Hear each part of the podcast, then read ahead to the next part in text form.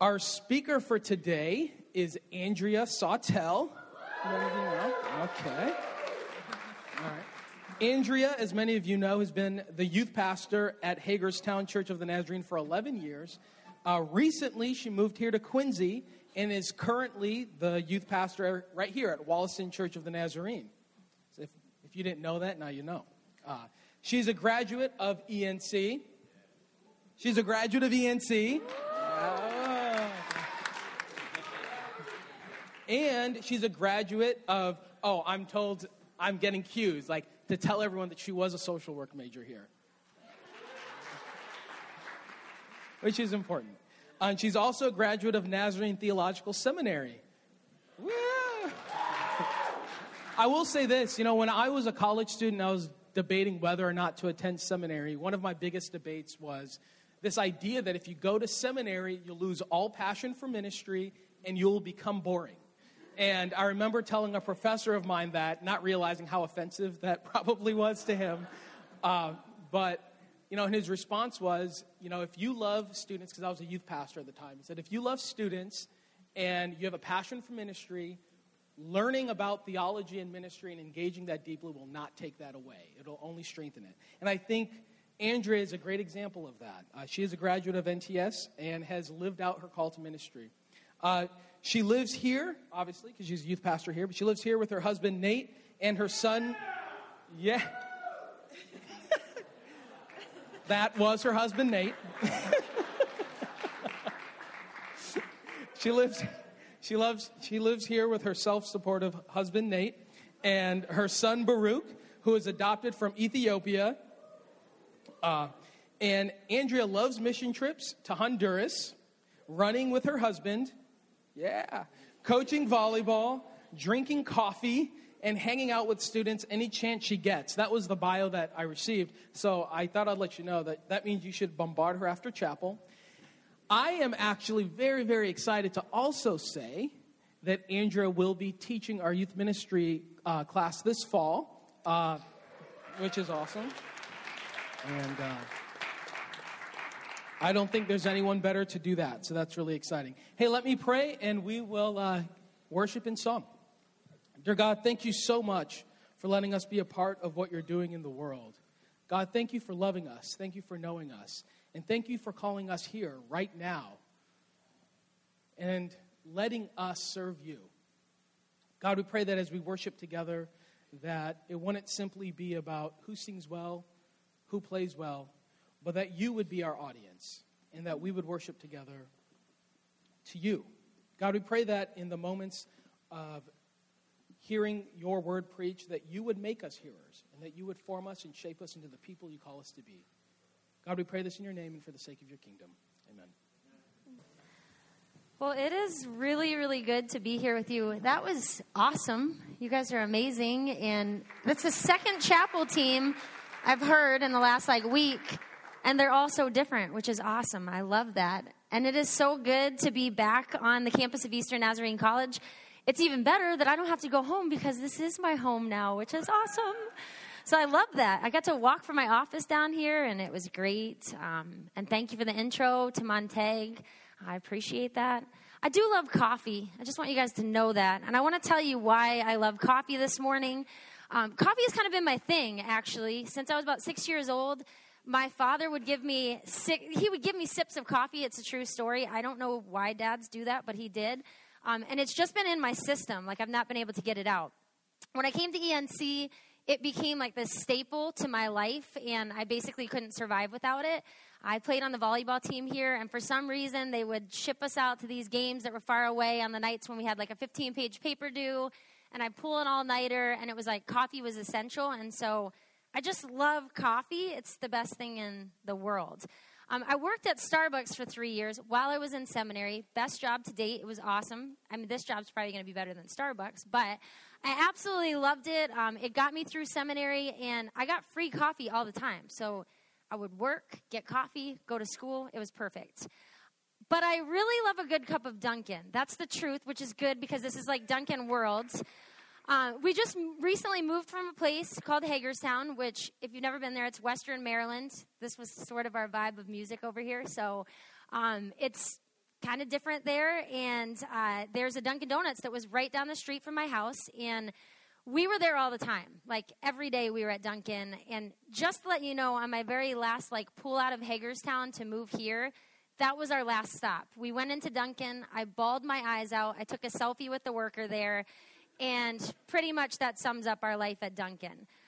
Um, the problem is like Dunkin' in Hagerstown is good but it's not that great. Like, it was not unusual to go into Dunkin' and get a cup of coffee and come out and feel like, why did I just pay two bucks for it? Like, it was just okay. Yet my husband, Nate, and I, who you met earlier, thanks to being in the balcony up there, um, we would go all the time because we just thought it was good and we should have it. And so it didn't matter. And then I came to Quincy. And I just have to tell you that, like, Dunkin' here is great. It is the greatest thing since sliced bread. And it doesn't matter what Dunkin' I've been in, it doesn't matter what time of day it is, whether I'm in the drive through or I'm inside the store. Every single cup I've had has been great. Maybe I'm just lucky, but I seriously think it's Quincy. And I'm pretty sure that if nothing else good in my life happens, I'm going to love Quincy for that reason. Um, there's a difference between things that are good and things that are great. Um, when I was learning to surf for the first time, I have a, a board that's about seven foot nine. I'm not very good. Uh, but the first time I rode it in on my belly, like rode a wave in on my belly, I thought that was good. I mean, I didn't fall off. It was great. Uh, when I got up on my feet, though, for the first time and rode like a serious wave, well, serious being like probably only about that high, but I rode it up on my feet, it was great. It was better than great watching the Red Sox play on a 60 inch screen TV, which my husband says is a big screen TV, we don't own that, um, is good, but probably having tickets to Fenway front row seats is great. I mean, I've been there once, and those were not our seats. There's a difference between good and great, and I find myself wondering all the time when it comes to our plans and our dreams and our hopes, what we choose to do with our life, um, what choices we make are we just settling for what's good or are we really pursuing what is great? Um, when I graduated from Eastern Nazarene College, I had a lot of things planned for my life. I wanted to get married to this awesome guy that I chased down my freshman year. He's still here. Um, it worked. You girls should try that. Um, I wanted to go to Kansas City and go to grad school. I wanted to land a youth ministry job, preferably near the beach. That just happened recently, so that's great. Um, you know, I wanted to start a family. I had a lot of these dreams and things that made sense on paper to me. But sometimes we have these paper dreams and they're based off of what we want for our life. They're based off of what we think is good, what we think we were made to do, what's practical, what's comfortable, what's even safe for us. And in this world, we're pressured to have a plan. Some of you guys are getting ready to graduate. I know that. Um, and people are asking you, what are your plans? Where are you going to go? What are you going to do? Uh, and our world tells us, you know, we pursue your passions dream big, do all this great stuff. And while those things are noble, um, I still wonder if we're missing out on something. I wonder if all of our like searching and orchestrating and planning and like dreaming up for ourselves, if sometimes we settle for what's good when what God has dreaming up for us is like so much greater than what we could imagine. The Israelites were people who were standing on the edge of greatness and they couldn't even recognize it. I don't know if you know their story, but they were the people who had been enslaved for generation after generation after generation. They had been living under this rulership of Pharaoh, who basically made it his main job to make their life miserable, drafting up new ways to oppress them. As slaves, freedom was like non existent. Um, they didn't know what it was like. And it went on for hundreds and hundreds of years. And, and finally, God decides to step in in his big plans and his mercy and he decides to rescue them under the leadership of Moses. And the rescue wasn't a one day event. If you know the story, there was a lot involved. There were sending plagues to the land, there were killing of Egyptians and parting of bodies of masses of water. There was providing food and water when there was none. Um, it, it was a lot of stuff being done to help these people escape their oppressor. It was an intense rescue mission of sorts that really involved trust venturing into this unknown world and a whole lot of God's power in the midst of all of that. The thing was, God wasn't just rescuing them from slavery. His plan was greater than that. He had this great plan that he was going to call them into this promised land. The land wasn't just any land, it was a land that was filled like with the best of the best stuff. They probably had some good Dunkin' in that land, is my guess. There was an endless supply of food. There was an endless supply of things for farming. There was land upon land that like families could just camp out on. Um, it was this place that God had been dreaming up for his people for a long time, a place that held the future that he had dreamed up for them. And it was a land that was more than good. It was a land that was great, the best land possible. There was just one problem when it came time to enter that awesome, great, perfect land, they were too afraid to go. They were too afraid to enter. And so I want to read to you their story, um, part of their story coming from Numbers 13, verse 26 through 33. They came back to Moses and Aaron and the whole Israelite community at Kadesh in the desert of Paran. There they reported to them and to the whole assembly and showed them the fruit of the land. They gave Moses this account we went into the land to which you sent us, and it does flow with milk and honey. Here is its fruit. But the people who live there are powerful, and the cities are fortified and they're large, and we even saw descendants of Anak there. The Amalekites lived in the Negev, the Hittites, the Jebusites, and the Amorites live in the hill country, and the Canaanites live near the sea and along the Jordan. Then Caleb silenced the people before Moses and said, We should go up and take possession of that land, for we can certainly do it. But the men who had gone up with him said, We can't attack those people. They're stronger than we are. And they spread among the Israelites a bad report about the land they had explored. They said, The land we explored devours those living in it. All the people we saw are, the, are of great size. We saw the Nephilim there. We seemed like grasshoppers in our own eyes, and we looked the same to them. After waiting like hundreds of years, the Israelites are getting ready to enter this promised land, and they're so nervous about it that they decide to do what most people would do if they were nervous about going somewhere. Maybe you did that for college. They decide to scout it out. And so they send 12 scouts to go check it out, to make sure it's legit, to make sure what God is saying is true. And they're gone for about 40 days, and when they come back, they have mixed reviews on the land. The good news is, oh, surprise, it's filled with everything that God said it was going to be filled with. The bad news is there's a few roadblocks standing in between. Um, for starters, there were huge walls that were built. There were people living in the land that weren't just powerful, but they were huge. They were gigantic. They looked like giants that could just annihilate them um, by looking at the Israelites. And it didn't take long for them to just declare, you know what? We're not going. We're not going to enter it. I just want to say, like, are you kidding me? Is my response to these Israelites because it's the land that God had been talking about for year after year after year. It's the land they were telling their children and their children's children about. It was the land that God had called them to. It was the land that they had endured slavery, plagues, parting of seas, and all of that stuff. It was the same land that God, who had provided for them all those years, was like, here it is, it's yours. And they were standing on the edge of something great and they couldn't even recognize it the Israelites had this need, like they felt like they needed to be in control of the future. They wanted to feel safe, they wanted to feel comfortable, they wanted to know the plan, and they believed that really going into that land was too great of a risk. It's too much at stake.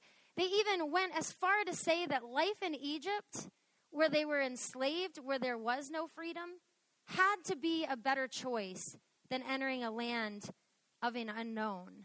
Um, and the unknown had such a grip on their hearts that they couldn't move. And so as a result, they totally missed out on God's future for them. We are exactly like the Israelites. We are the Israelites all the time. This past December, I was driving home from Christmas break. My husband lives in Maine. Well, I mean, he lives with me. His family lives in Maine, and we were going to Maryland. And we were driving through about an hour outside of Quincy when I got this um, te- text from Stretch, your new pastor at this church. And he said something along the lines of, Hey, Andrea, why don't you just stop in Quincy?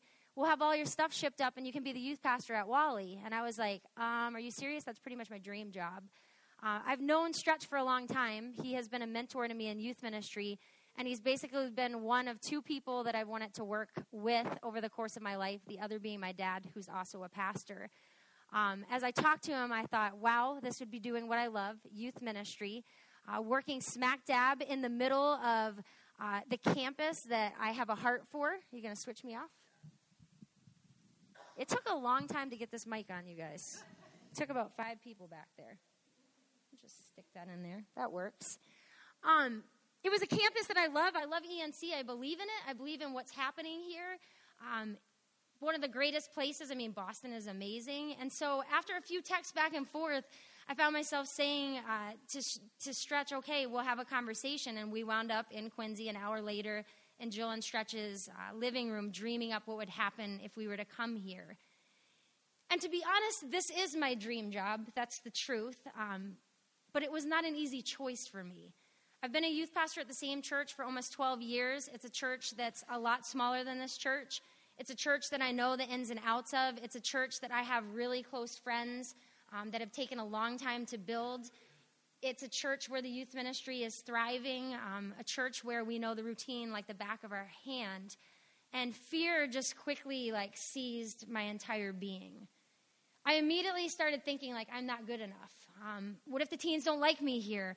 What if I'm not capable of pastoring at a larger church? What if I leave my friends and then I can't make new ones? Uh, what if I never have the experiences that I think I've experienced in Hagerstown that I think are awesome?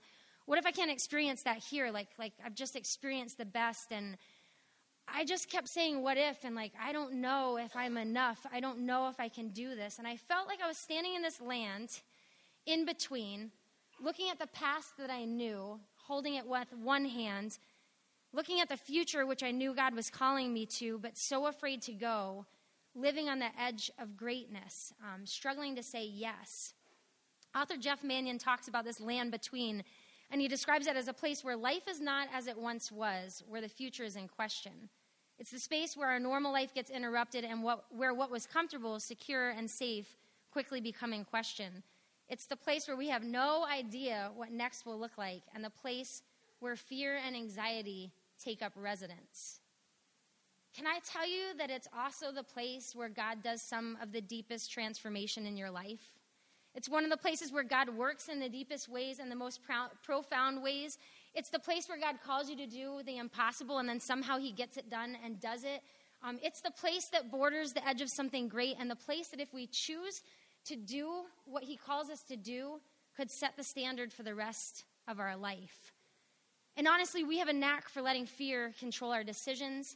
Um, just like the spies, they came back that day and it was like they had this perspective of defeat. All they could see is like these big guys they were fighting. They said, We look like grasshoppers. I mean, grasshoppers are pretty small, giants are pr- pretty big. They felt like they would get devoured. But there were two guys that came back with a totally different perspective Caleb and Joshua. And they returned and like had this perspective of hope in their hearts. And they said, We can take this place. We can take it because it's where the Lord has called us to. And it's not just good, it is exceedingly great. We can do it because we're not in this by ourselves. The Lord's with us, He will protect us. Perspective is everything when it comes to what God is calling us to do. And sometimes we find ourselves in this land and we are so afraid of leaving everything that's comfortable some of you that are seniors probably know that feeling today. And going into these places that God says, like, come, this is where I want you. And so our perspective limits it, limits us. We see what we can do, we see what we think we can do or what we can't do, and God is calling us to say, hey, trust me, don't limit me. When we see ourselves not smart enough, not talented enough, um, not, not able to do the things, He's like, hey, I created you to do those things. He instills the dreams and the things in our hearts and in our minds. And without even knowing it, our perspective, our limited perspective, keeps us from missing out on what God has that is so great for our lives. And so we've got to figure out a way to change our perspective and see God as He is, what He's doing, and how He sees us if we're going to experience the great things He has for us. I believe Caleb and Joshua's perspective was different because they remembered what God had done in the past. He had been faithful. Um, they hadn't had an easy life of just walking through and, you know, there were no bumps along the road. Uh, God had provided for them where there was nothing. He had called them into places and walked with them, holding their hands.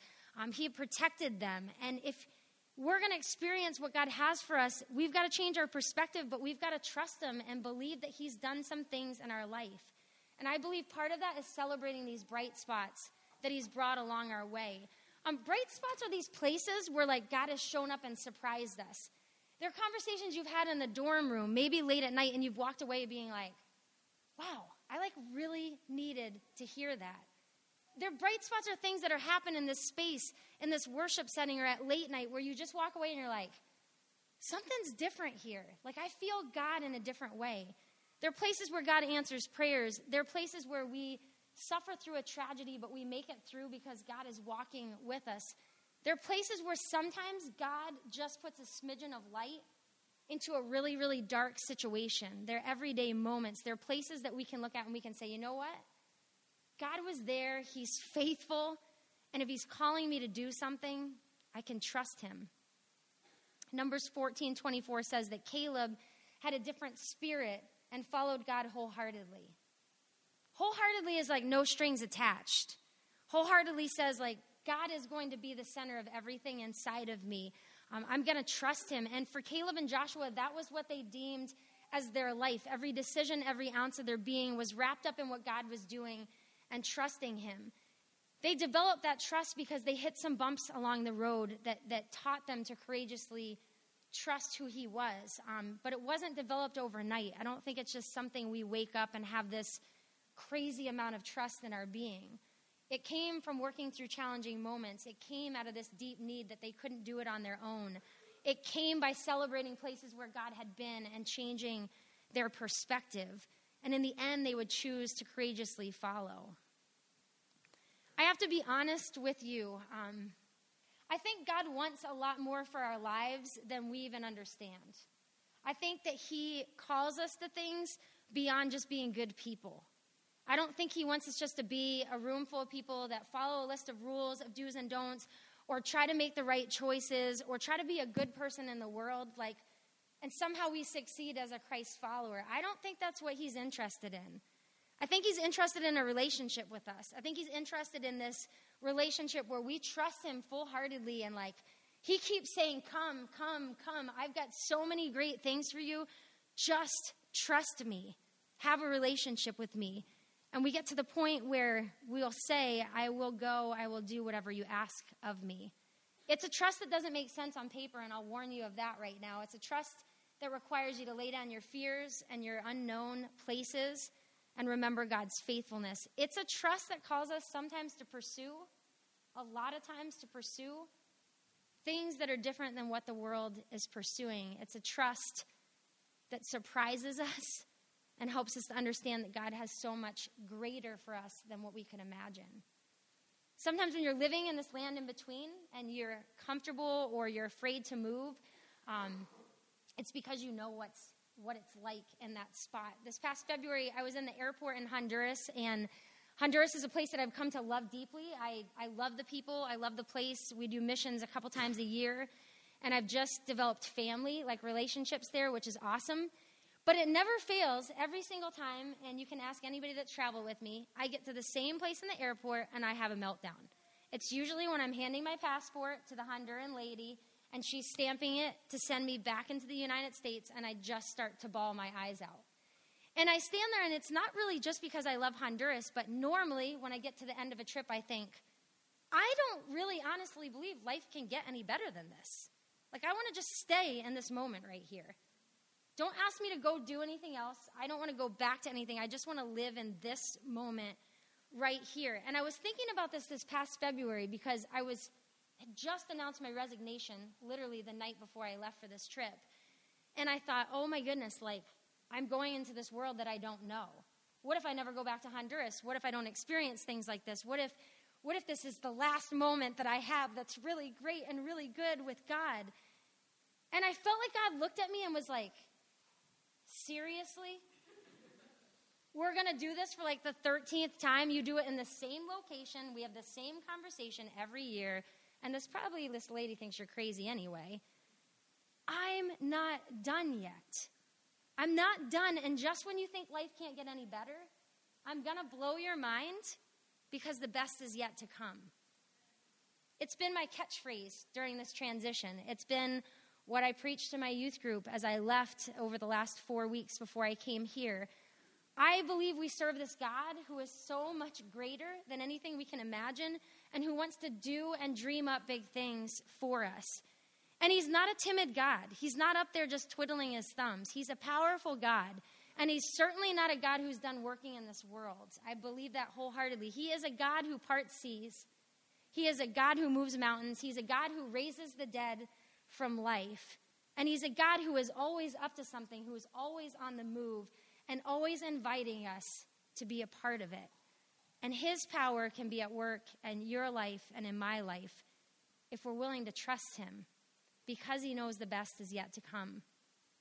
Several years ago, about three years ago, I stood in the same place, and it's so ironic because we sang that song that we just sang when I was here in chapel, the Beautiful Thing song. Um, and I shared my story with the students of ENC.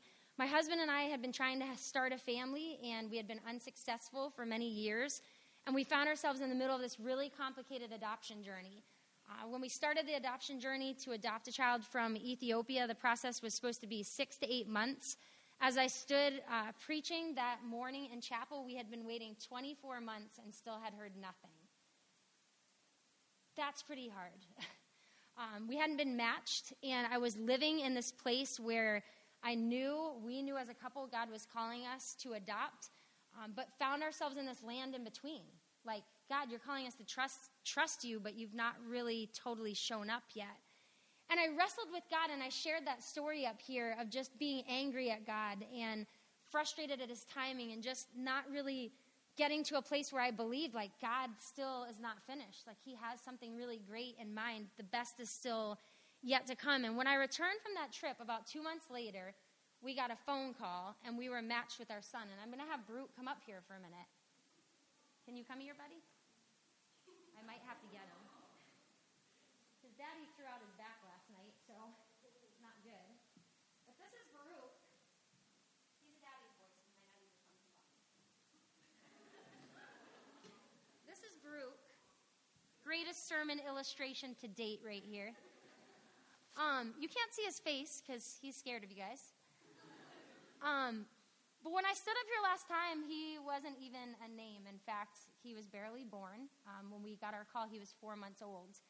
Uh, and every day I look at Baruch and I think about him, I'm not just reminded that God is faithful, because I believe that. I believe God is faithful and he's a really great God.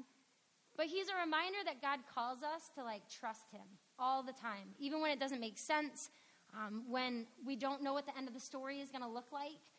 And every time I see my child's face, and he's pretty stinking cute, I think, man, God is not done blowing our minds. Couldn't have ever pictured this.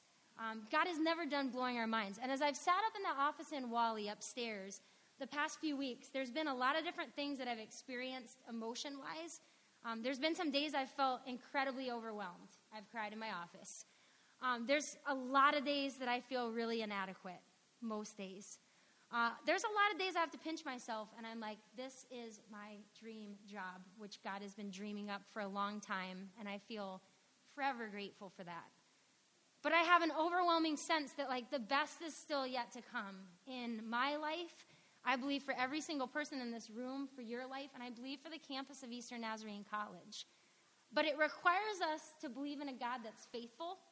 It requires us to step out and to trust Him um, and whether or not we're standing on the edge and he's asking us to do something crazy that we're maybe not sure of, or we're just pretty content living comfortably, he's asking us to believe that the best is yet to come. Um, he's asking us to trust him and to give him everything. And so I believe that for all of us in this room. And I hope that as you get ready, some of you to graduate, some of you to come back to campus next year, some of you to do amazing things this summer, that whatever God is calling you to, you wouldn't settle for what's good, but you would settle for what's great in His eyes. Um, I came across a song uh, a couple years ago, and it just talks about God calling us to higher places and not sitting comfortably and trusting that He has some amazing things. And we're going to sing that together in closing as the worship team comes. Let's pray together. Father, you are an awesome God and you blow our minds uh, with the plans and the dreams that you have for our life. And you never stop. You're always dreaming up some really great things. And so I pray for each student that's in this room. You would call each one of us to something that's bigger than ourselves, that you would help us to trust you. You would change our perspective. You would remind us of the places that you've showed up already on this campus. And that God, we wouldn't settle for good, but we would really go after what's great because you're in it. We pray that you would do something epic on the campus of Eastern Nazarene College and in the hearts of your people. We thank you so much for being an amazing God. We love you so much.